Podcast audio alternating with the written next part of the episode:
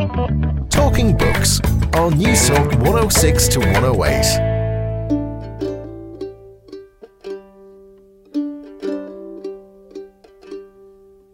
To, to write about my parents was for me to come up against the hard facts all the time and, and to know that I could not exceed those hard facts. I could suppositionally or provisionally, and with, the, with that flag of supposition always flying, speculate about something, speculate about what they might have thought, what they might have been experiencing. Whereas in a piece of fiction, there's a kind of a plushness to a piece of fiction. Everything gives, nothing is fixed. There's a line of Henry Moore's in which he says, Never think of a surface but as the extension of a volume. And for me, writing fiction, as I think is true of Moore, who made scu- hard sculptures, he, he saw everything as mutable.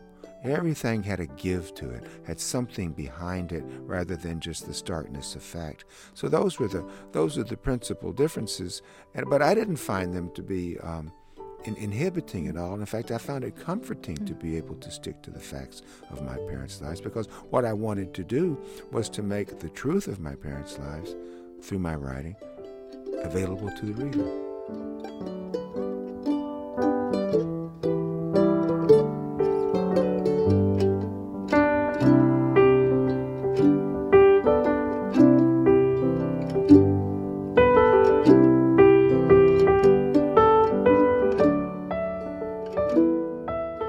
Entering the past is a precarious business, since the past strives but always half fails to make us who we are.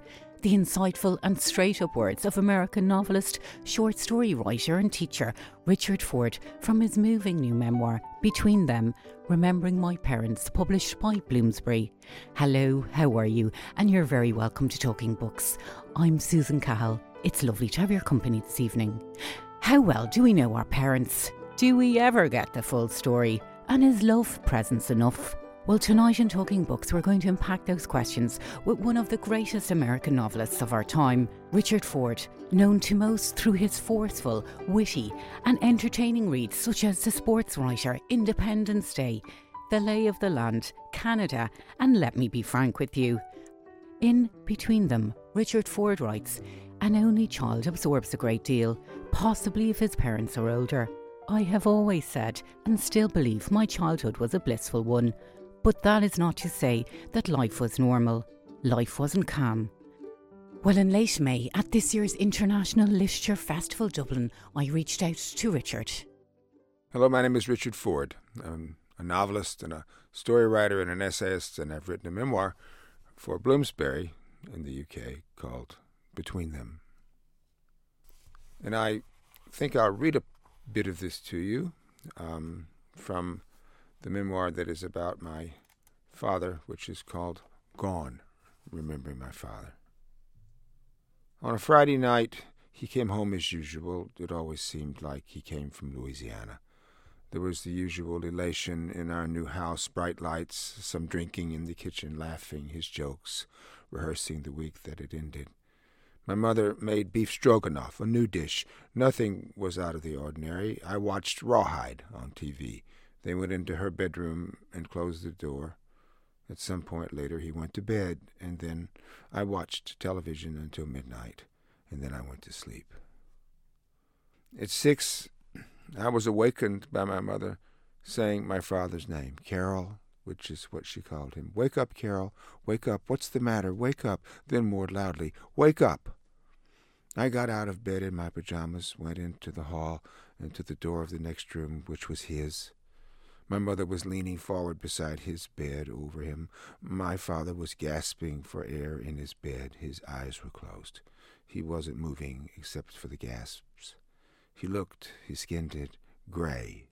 Wake up, my mother said insistently, but different from that. Carol, wake up. She held his shoulders, put her face close to his, and shook him, but he did not move.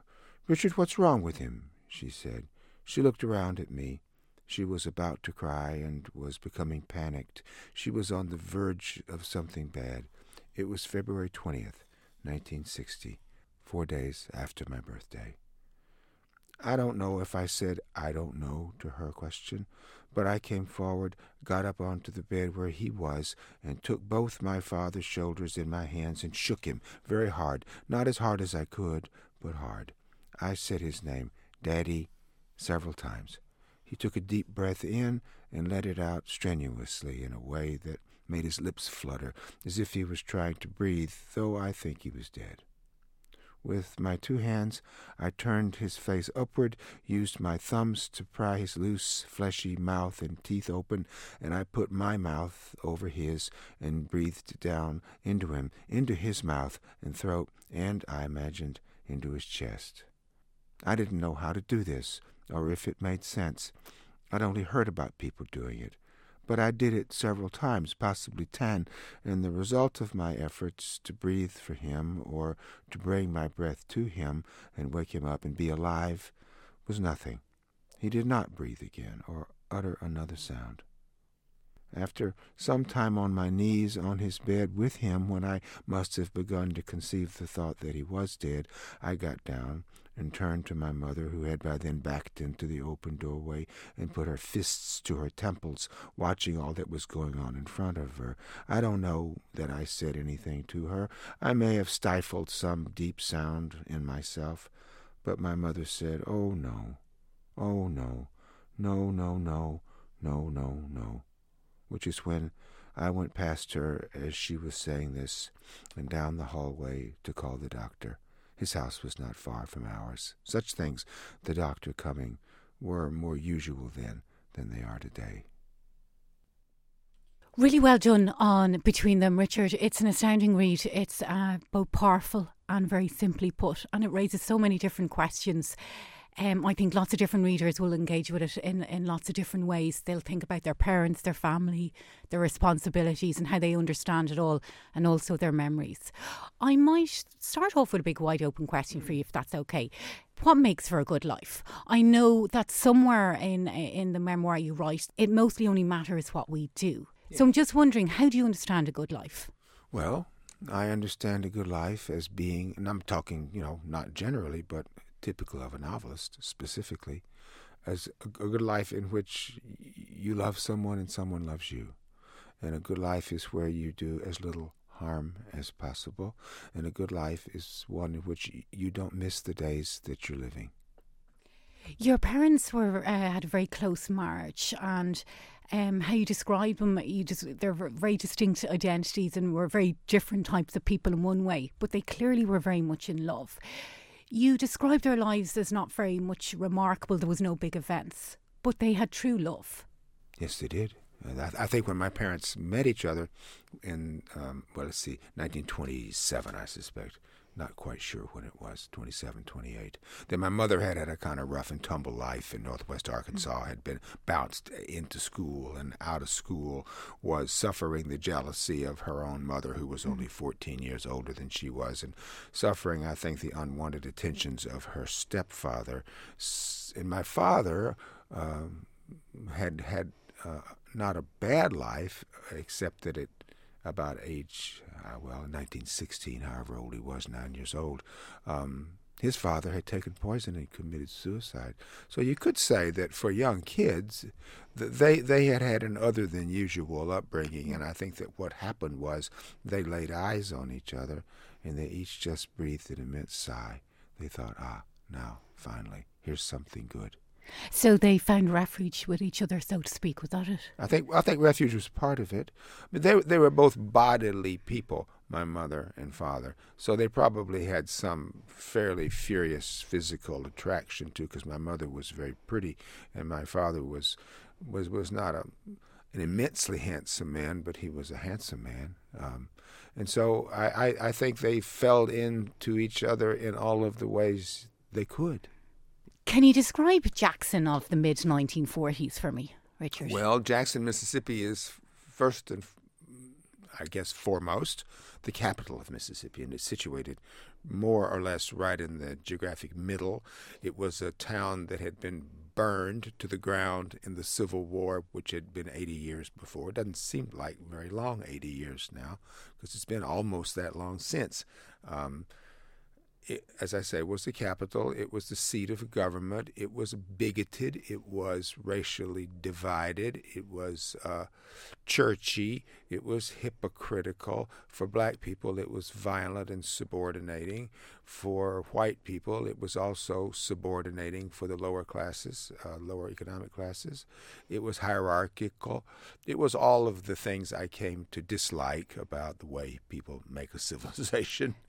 And did you talk to your parents about that? Did No. you did it come up at dinner time conversations? Gosh, I wish it had, Susan. I uh, it had uh, so many things that were passing in front of us because they were from Arkansas and had moved to Mississippi, but just when I was about to be born, they they didn't feel any sense of ballast or affiliation in Mississippi either, and I think they saw things going on around them. Didn't take part in much of it and didn't discuss any of it with me. I mean, I, I remember particularly the 1955 uh, which was the year that we moved out of the middle of Jackson and into the suburbs, was the year that Emmett Till famously was murdered and thrown into the Tallahatchie River uh, up in the delta of Mississippi. And I don't remember anybody in my family even mentioning that. But I mean, it was in the newspapers, it was everywhere. So that kind of segregated atmosphere was the normal, so to speak, was it? Yes, ra- racial segregation was certainly the normal, although 1955, again, was also the year of the landmark Brown versus Board of Education Supreme Court case in which schools were begun to be desegregated in the South and all across the country. Your dad sold um, laundry starch and Yeah. went around a couple of the different states. Um, he must have saw a lot as he was travelling around because he was gone Monday to Friday. I know your mum joined him pretty much until you were born, and then um, when you were a young child, you went around as well. Correct. But I can imagine they must have seen some very messy stuff while being on the road. Well, I don't know what those things would be, and for you to ask that question is, I, I think, perfectly reasonable. I just don't know what those things were that they saw. I mean, um, I mean, racial violence uh, was something you typically saw in Mississippi and in Louisiana and Arkansas, South Arkansas particularly. I'm sure he witnessed some of that in, in some places, but typical of him, he never came back and related any of that to me. He probably came back and talked to my mother about it, but my parents, by and large, and I can't say they were usual of the time, they just didn't talk to me about things like that. I think they thought it would trouble me if I knew about those things, and in fact, uh, um, kept as much of controversy, kept as much of politics, kept as much of sexual politics and cultural events out of my life as possible. When you you began writing the memoir um, over thirty years ago, when your mum died, and then it was only in the last year that you uh, wrote your father's section.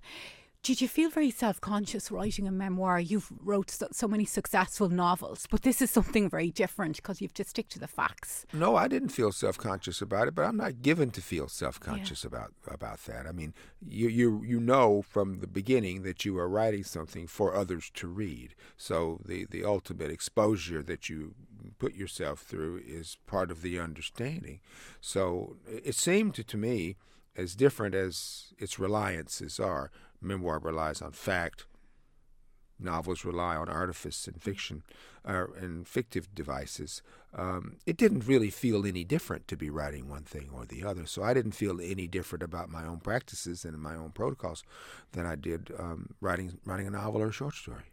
Presumably, though, the questions that you were asking yourself 30 years ago, right after your mother died, to uh, the questions you were asking yourself in the last year or two, had any of them changed? Because you're bringing, you know, you're moving on through life, different experiences, you're settling into yourself in different ways. And as we, you know, when you've lost parents, what you think five years on to what you think 10 years on or further sometimes can be quite different. I, well, I don't know that they were different, but I but I certainly did ask them. When my mother died, um, she died in 1981, and I wrote this, this piece of, about her in 1985 or so. Her memory was fresh. I could hear her voice in my ears. I had, you know, instant access to a great deal that she and I had experienced together. When I got around uh, after 30 years of preparation to writing about my father, there were definitely a number of a number of things that I asked about myself and about him together that I would never have asked. I would have taken them as implicit, I suppose. I would never have asked if I hadn't been writing this. And, and, and chief among them is how did you feel about your father? Hmm. How did you feel about his absences? Uh, how do you think he felt about you? Because he always said to me, I love you. He called me son. He said, I, I, he always said I loved you. But I had to kind of go in and ask myself, how can I now, in the process of writing this memoir, impart that to the reader in a way that doesn't seem just conventional, that that, that, that seems to have a that, that, seems to have a quotient of truth in it, different from the usual. Because mm. I did think that the way my father took me in as a part of his life was was unique for children because all those years they hadn't had children and then about the time that they did have a child his his work life changed so that he couldn't travel with my mother anymore. She had to stay home and take care of me. So so I, I really did ask, what does it mean to be a father who's on the road all the time, who has a brand new kid and likely the only kid he's going to have?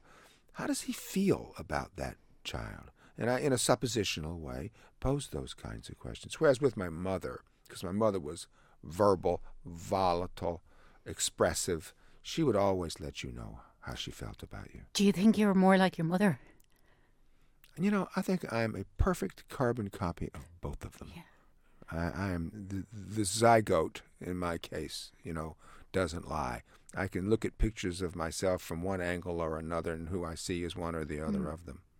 Your dad, by the time he hit his mid 40s, um, his health began to really deteriorate and he had a heart attack. Yes. And then, uh, as I was progressing through um, the chapters about your dad, it w- became very, very clear that he really struggled and that um, daily life was, was very, very hard for him. And he'd quite a disciplined schedule and um, he was on the road a lot. So I'm just wondering, do you think he felt very stifled within himself because of his health, and do you think he was very conscious of the fact that the game possibly was was up for him? Yes, I I, I do think he experienced it. Uh, Stiflement is probably a, a good word for him because he had been buoyant in his young life and he had seen life as being full of opportunity. And I think when he had a heart attack, it it shocked him it clearly shocked my mother, and, and he could see that shock in her demeanor and in her behavior. And I'm sure that the doctors told him some things about his life span, how long he might be alive, that distressed him. And he, he, had what he had a what we call a, a mitral valve problem. At the time, was called a heart murmur, and um, not, if he had lived five more years, he would have probably been able surgically to live a lot longer than he did. But I think someone told him, Carol, you're gonna, you're, you're not gonna live out your, you know, three score and twenty, so uh, or four score and twenty, or whatever the hell it is. You're not gonna get to be seventy years old. But it must have been very, very difficult for him with such a demanding job, being on the road, yeah. living between hotels, and then do you know what I mean? Having to be the man of the house uh, and so on. Do you, you know, when you look back at it now, you must feel huge compassion for him, do you? I do. I do.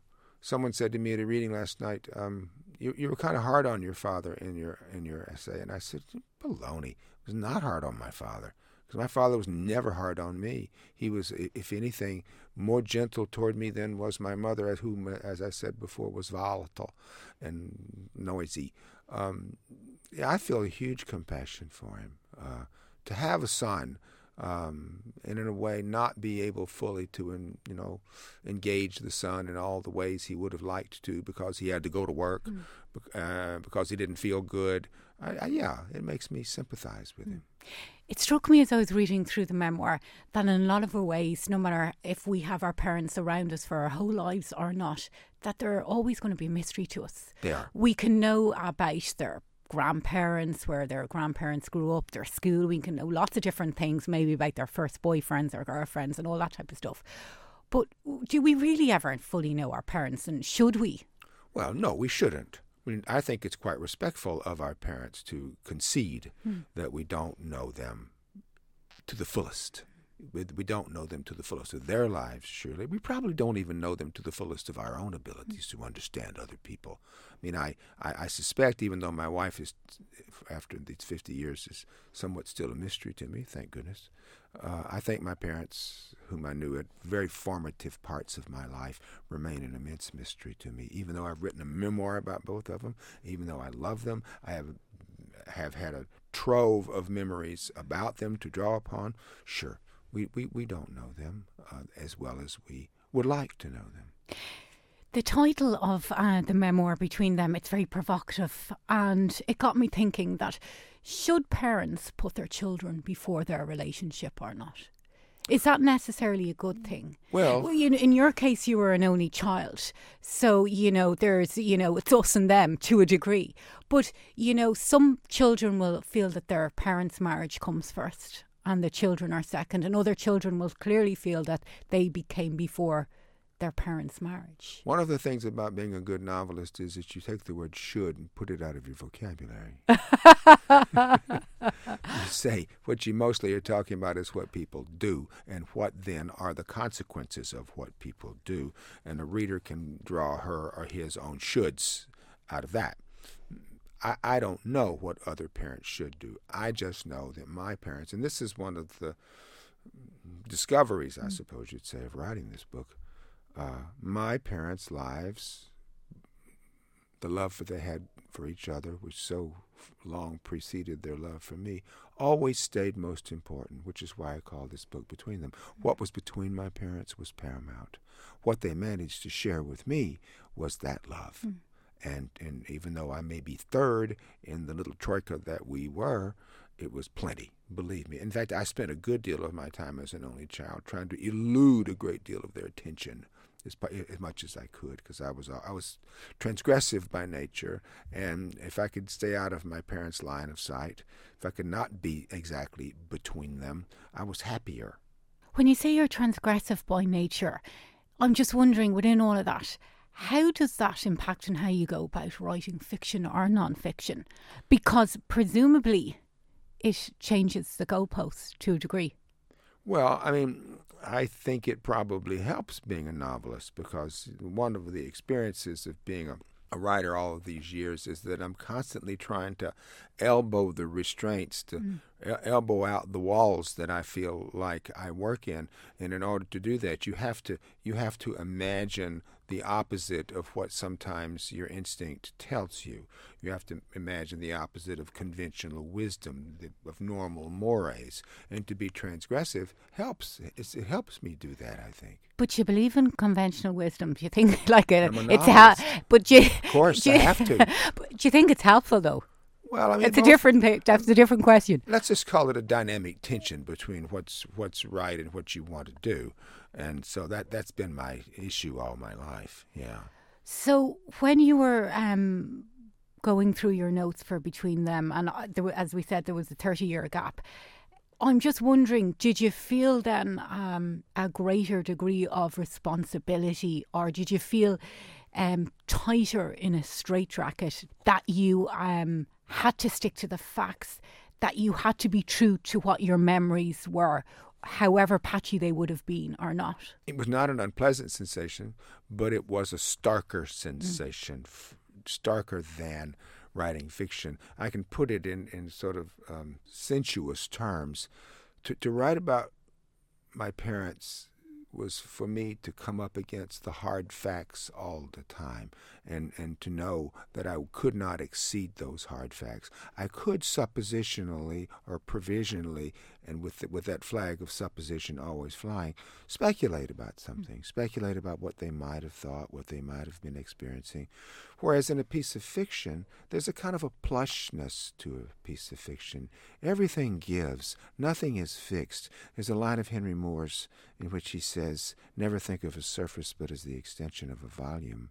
And for me, writing fiction, as I think is true of Moore, who made scu- hard sculptures, he, he saw everything as mutable. Everything had a give to it, had something behind it rather than just the starkness of fact. So those were the those are the principal differences. And, but I didn't find them to be um, in, inhibiting at all. And In fact, I found it comforting mm. to be able to stick to the facts of my parents' lives because what I wanted to do was to make the truth of my parents' lives through my writing available to the reader. Did you ever question your memory? So I know that when I think about my own dad's death, and it was something recently that my mum, um, we were discussing an aspect of when my father was dying, and she she remembered something very differently to how I remembered it. So we can all have, um, and I was quite adamant that I had the facts right. And she was quite adamant that she had the facts right. So I'm just wondering, do you know what I mean? Did you question your memories in any way, or did you consult maybe cousins or any other living relatives who would have? I did but there weren't any. There were mm. only two living mm. relatives who knew both my mm. parents by the time I got around to writing about my father. There were many more when I wrote about my mother. But do I question my memory? Well, I'll tell you this, Susan. I've been married 50 years. So if you're married to another person for 50 years, you often find that you have a different view of the same facts. That happens, it comes up almost every day. So i am accustomed to that, I'm, I'm, which means I'm, I'm accustomed to someone saying to me, you know, what you think is true is not true. And it's my nature, just as, an, as, a, as a writer, to be oppositional. So that if I think I remember something, if I think I'm right about something, I will almost reflexively ask myself if I wasn't wrong about it, if I'm if I'm just making it up. So so it, it's my nature to question my memory, but it is also ultimately my call so I had to say, if I had done that questioning and I decided this is what happened, like the passage I just read about my father dying, that's what happened. Yeah. That's an interesting way to put it. I'm wondering, um, your wife Kristina, she knew your mum uh, for um, 15 to 20 years, and um, your mum from time to time used to stay with you, and certainly as she got closer to her own death, she stayed with you for uh, quite uh, long periods. So I'm just wondering, did she remember anything differently to you in that sense? She didn't remember anything differently that I that, that she ever told me, and she, as you say, was around quite a lot.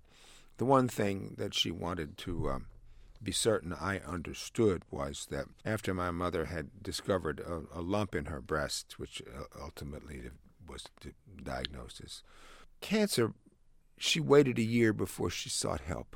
And one of the ways in which she sought help was to tell Kristina that she had had this lump in her breast and then to say to Kristina, don't tell Richard about that. I don't want to worry him. I was writing a book. And the first thing she did naturally, and God love her, was to tell me. And so then we got my mother into hospital after that. Um, and, but Kristina wanted to be very clear that that was the that was the circuitry of that information. In case I remembered my mother as sitting down and telling me herself which I'm capable of you know rem, so to say remembering. But no she said look this is how this happened in case your memory is a little fuzzy about that you write in the memoir that no one can lose one parent and not live out his life waiting for another one to drop dead or begin to die. Right. You were living apart, obviously, from your mum. You moved from when you went to university. Were you very conscious of that? Yes, all the time. And her life, for that reason, was was pressurized for me. And then when she got sick in 1974, that made it all the more acute. Mm. Yes, but yes, I was. But you know, being the child of older parents as I was, my, as I said before, my parents were married 15 years before I was born. Um, what, what was typical of my very young life was all the old aunties and grannies and uncles, the old Irish mm. people, mm. kicking off all the time. They were, we, we, we would constantly be getting in the car and driving up from Mississippi to Arkansas to bury another one of them, you know. Uncle William, Aunt Lizzie, all of them gone. So from my early years, and you know, I think this is much more typical of the 19th century than it is the 20th and even the 21st, in which we sort of scandalously outlawed death. Mm-hmm. We go on murdering millions of people, but the, the domestic deaths in our life, mm-hmm. we like to sort of hygienically cleanse out of our life. But that was not the case for me. But we we experience death in the family and in households. And, you know, Walter Benjamin said when he was writing his wonderful essay, The Storyteller, he said, you know, history has it that almost any room of any house has had someone die in it. That was mm-hmm. typical of, of Western civilization, Eastern civilization too, of course. Um, so it was more typical then than it is now. I'm just wondering, you had reached a certain degree of success by the time your mum was dying. You must, in some of some, felt at some stage guilt. We all feel guilt with our parents that we're not loving them enough, not caring for them enough, not um, being with them enough. Because you become, when you lose a parent, as you say, you become very con- conscious of time with another parent. I'm not a Catholic. Guilt is not in my vocabulary. I don't have any of it. So was that something to do with your upbringing? Was it? Yes, my mother said to me. She said because she, at a certain point, um, took care of her mother. Mm. They didn't like each other. Yeah. They never liked each other. And she said to me at a certain point, after my grandmother had died, she said, "When I get sick and I'm declining," she said, "Don't you take care of me."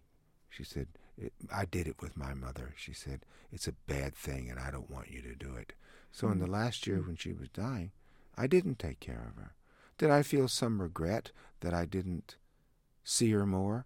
Did I feel some sense of responsibility that I wasn't shouldering? Yes, but I wouldn't call it guilt. I did it knowingly. I did it both at her instigation and at my, um, at it, you know, my agreement with her instigations. I just did it and lived with the consequences. Your granny was very jealous of your mother, and you, as you said, there was. I think your granny had your mum when she was fourteen. Yes, she did. And um, your mum was particularly good looking, and she, your granny, had got married again, and um, you allude to the fact that your grandfather was somewhat, your step grandfather was somewhat troublesome. He was a larger than life um, character. He seemed to have been a bit of a, uh, a Jack roue, the Lad. A roue, uh, A roue. Did that trouble you as a teenager?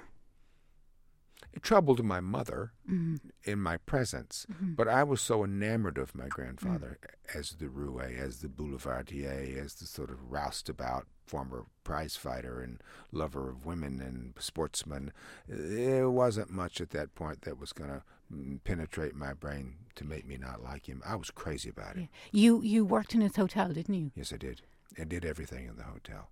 Do you think working in a hotel opens up your imagination? I worked as a chambermaid twenty uh, something years ago. Saw a lot of interesting scenarios. Of course, you did. You saw a lot of things that people did which they didn't want other people to see. Yeah. I thought that was interesting. Uh, again, you know, that sense that never think of a surface as mm. uh, except the extension of a volume. You, those closed doors in that hotel, as, as you are saying, um, held a lot of mysteries held, and held a lot of things that weren't mysterious at all.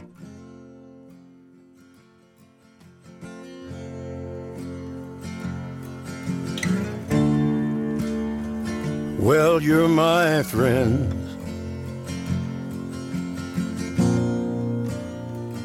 And can you see?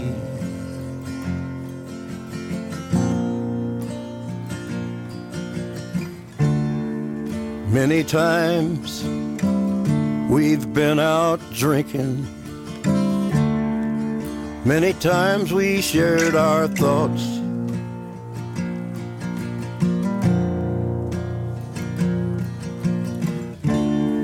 But did you ever, ever notice the kind of thoughts I got?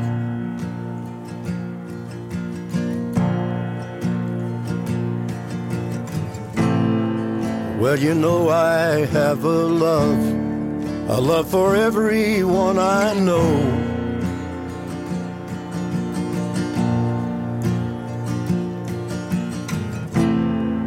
And you know I have a drive to live, I won't let go.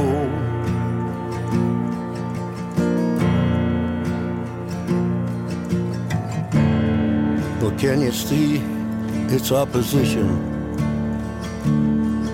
comes rising up sometimes?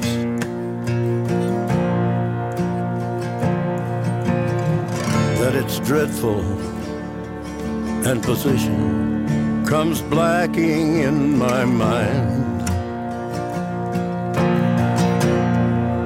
And that I see a darkness, and that I see a darkness, and that I see a darkness, and that I see a darkness. Did you know how much I love you? Is a hope that somehow you can save me from this darkness.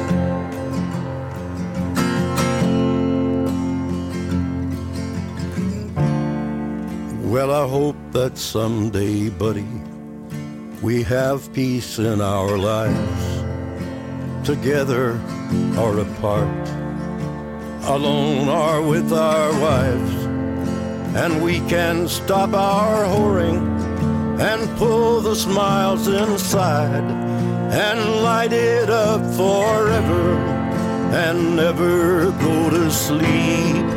My best unbeaten brother, this isn't all I see.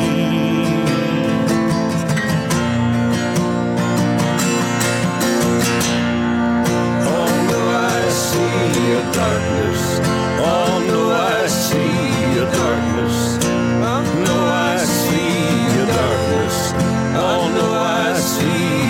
Darkness. Did you know how much I love you? Here's a hope that somehow you can save me from this darkness. Talking Books on Newstalk 106 to 108. And you're very welcome back to Talking Books. I'm Susan Cahill. It's lovely to have your company this evening.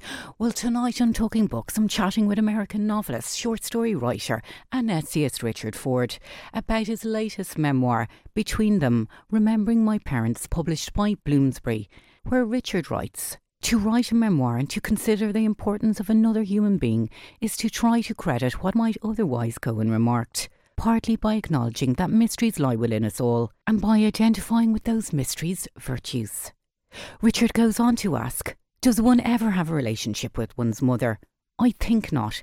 We, my mother and I, were never bound together by much that was typical. I asked Richard about his childhood memories of Jackson, Mississippi, and what questions or gaps he could not resolve.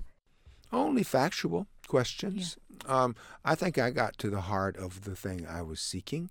Uh, there were, as we talked about earlier, plenty of things that happened that they said that maybe I've forgotten or that I never knew about. But I'm at peace with, with those things. I think not so much that they were meant to be. I did my best. I took as much time as I needed to scour my memories.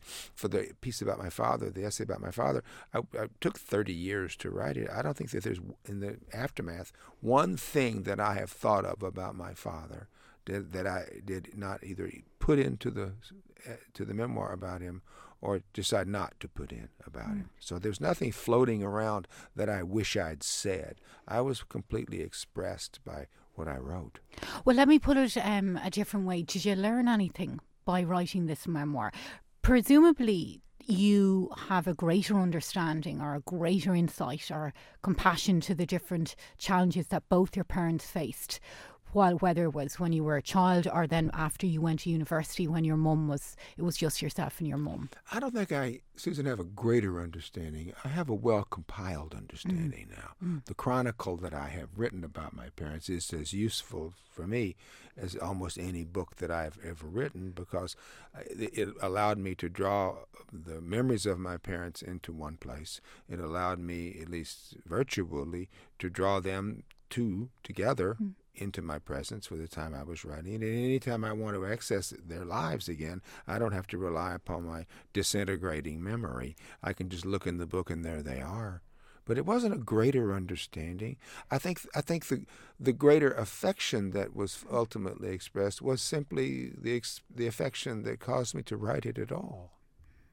I might get you to do another reading would that be okay where would you like to read from Um, I'll read just right from the beginning of the passage about my father, because it was the first thing I wrote. Somewhere deep in my childhood, my father is coming home off the road on a Friday night. He is a traveling salesman. It is 1951 or 52. He's carrying with him lumpy white butcher paper packages full of boiled shrimp or tamales or oysters by the pint he's brought up from Louisiana. The shrimp and tamales steam up hot and damp off the slick papers when he opens them out. Lights in our small duplex on Congress Street in Jackson are switched on bright.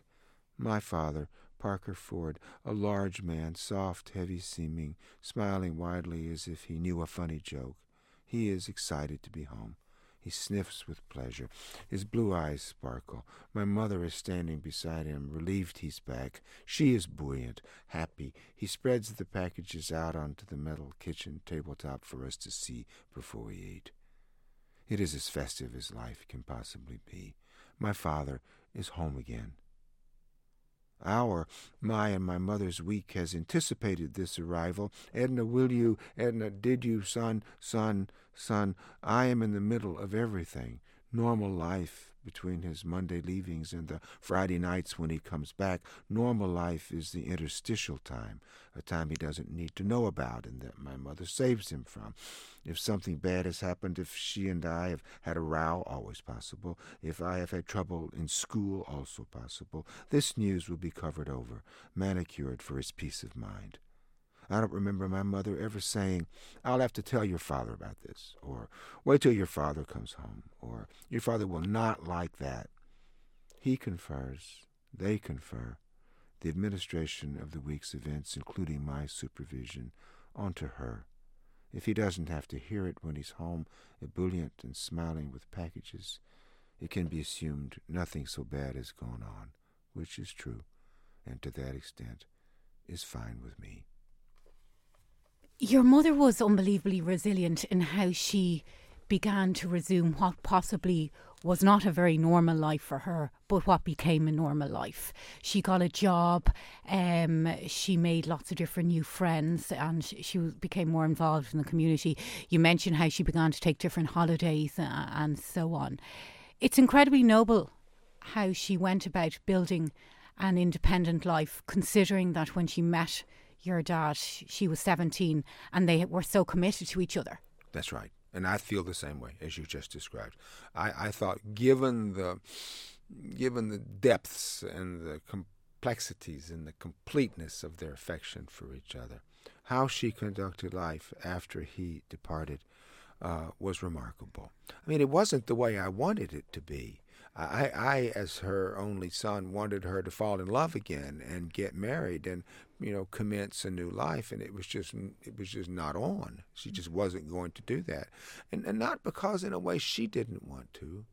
I think if she'd fallen in love again, she would have, but she didn't. And what I think she came to understand was, she didn't because she was in love with him. Hmm. That was the only. Hmm.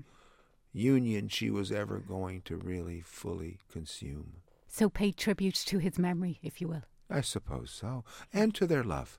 Yeah. And to their love. And to her own, which she was, I guess, almost prideful of, her own, you said the word mm. resilience, her own dignity, mm. her own sense of committedness, her own disciplines. She cared a lot about those things. It's the part of her it's a part of her growing up life with the nuns that I think suited her very well she encouraged you to build your own life and she seems to have given you a lot of space within your own marriage and encouraged you to um, make decisions on your own terms to a degree and that you know she didn't want to burden you in any way.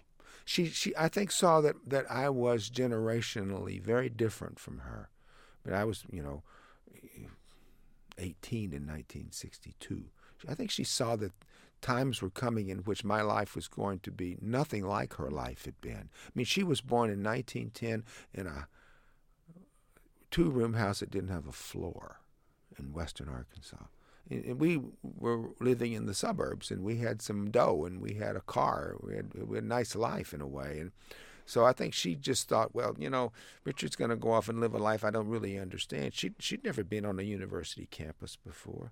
She she didn't know anything about my wife who ha- who has a PhD in economics. She she didn't know anything hmm. about mm. these. I think she just wisely and I think respectfully you know, stood back. We don't have any children. I know she never once said to me, "Oh, am I never going to have any grandchildren?" She never said that to me.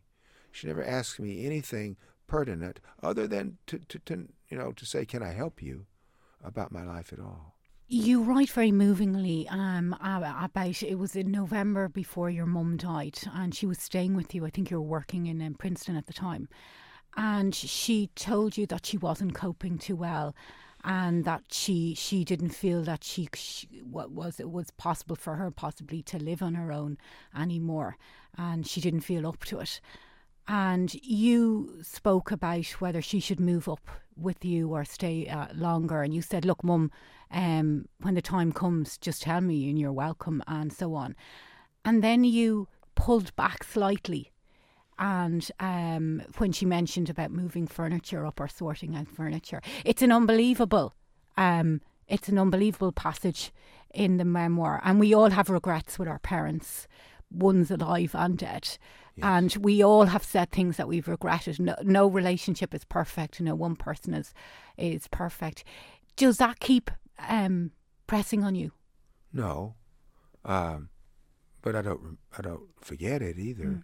What my mother said to me when I said, "Well, if you don't feel you can handle your own affairs, you can move up with us, with Kristina and me." And she said, and her eyes kind of lightened, and she said, "Okay." She said, "All right." She, I think she could see a pathway forward. Then she said, "Then I'll just start making preparations to move up with you." And just on the spur of that moment, I said, "Well," I said, "Don't don't make that decision quite yet." And to this day, I don't know if it was that I thought, well, you might get better, because I'm optimistic about things like that, or if I thought, no, you're not going to be alive much longer. I don't know which it was, but when I said it, whichever it was, and I think maybe she thought it was the latter, the eye, uh, the light in her eyes kind of disappeared, and I saw that something she was beginning to accept had inched a little closer to her. And um, I'm sorry. I'm sorry I said that. There was something very curious in the memoir, and I have to ask you about it. It's, uh, I hope it's not too uncomfortable a question to ask. There's nothing that you could ask me about in this memoir that would be uncomfortable.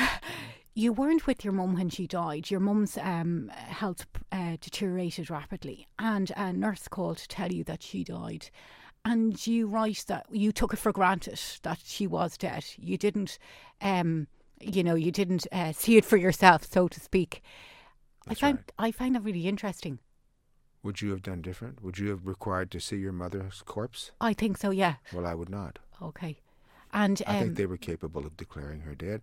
In the last, I was with her Yeah. all through the last weeks of her, her, her life. But I was in Little Rock. Hmm. We were just sleeping in her apartment, and she was in the in, in intensive care unit. And I saw her the, the the afternoon of the night in which she died, and I saw her be alive. And when she was no longer alive, I'm not a Christian. I, mm. I don't. I'm. I don't believe in a life after death, although she may have. Mm. Um, I, I thought I didn't need to see her dead Yeah. because I had seen my father dead, yeah. and I didn't like seeing my father dead a bit. And it's, and it's not that I think that mm. seeing people who are dead is lurid or seeing people who are dead is, is, is, is somehow another marking. I just didn't want to do it. I wanted to remember her being alive. Do you believe in closure? That we can I, let I go. believe there is a word called closure. You know, there's a there's a line of Penelope Fitzgerald's, um, which Hermione Lee quotes in her wonderful biography of Penelope Fitzgerald. Mm, Fitzgerald says, "Experience is not given to us to be got over," and that's my view. it's an interesting point, isn't it? That is. Last question for you, uh, Richard. What is your hope with this memoir? What are you hoping the reader to do with this? What questions are what you ultimately want the reader to experience and, and possibly um, understand and within and reflect on in their own lives? Because you're putting a lot of questions out to the reader. Anyone who who reads this um, memoir uh, will um, ask a lot of themselves and I their own relationships. My wish, Susan, is that you, you read all the words. If you read all the words, you, you you'll you'll be in a position to ask and to answer any pertinent questions that the book contains. I mean, if I've been a good writer and I've done my best, I will make that possible without having to cue you to what the answers are. You'll know what the important questions are, and you'll answer them well enough for yourself. Excellent. Very determined. well, I'm nothing if not that.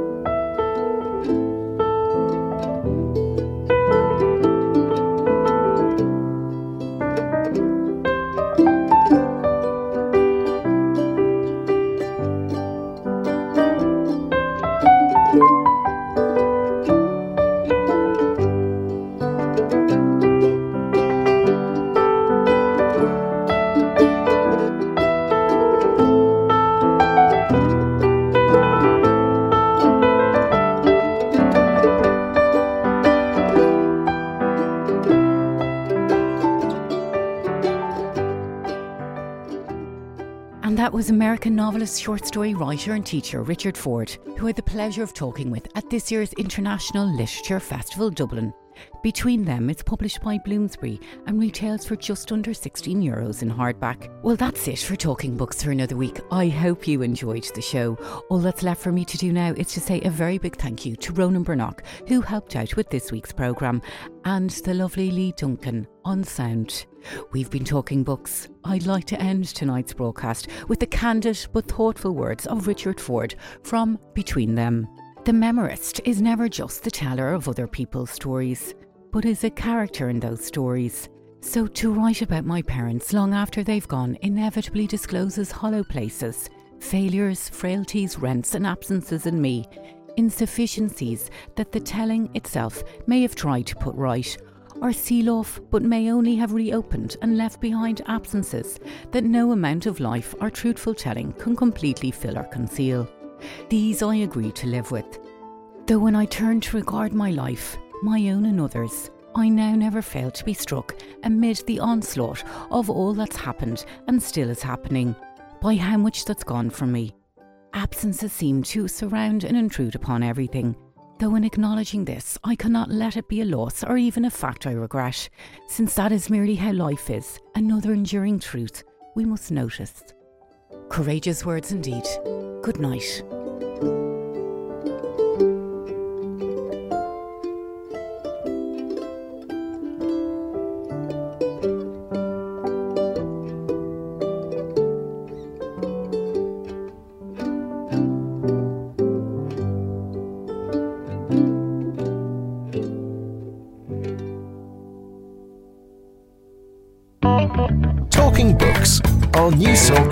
106 to 108.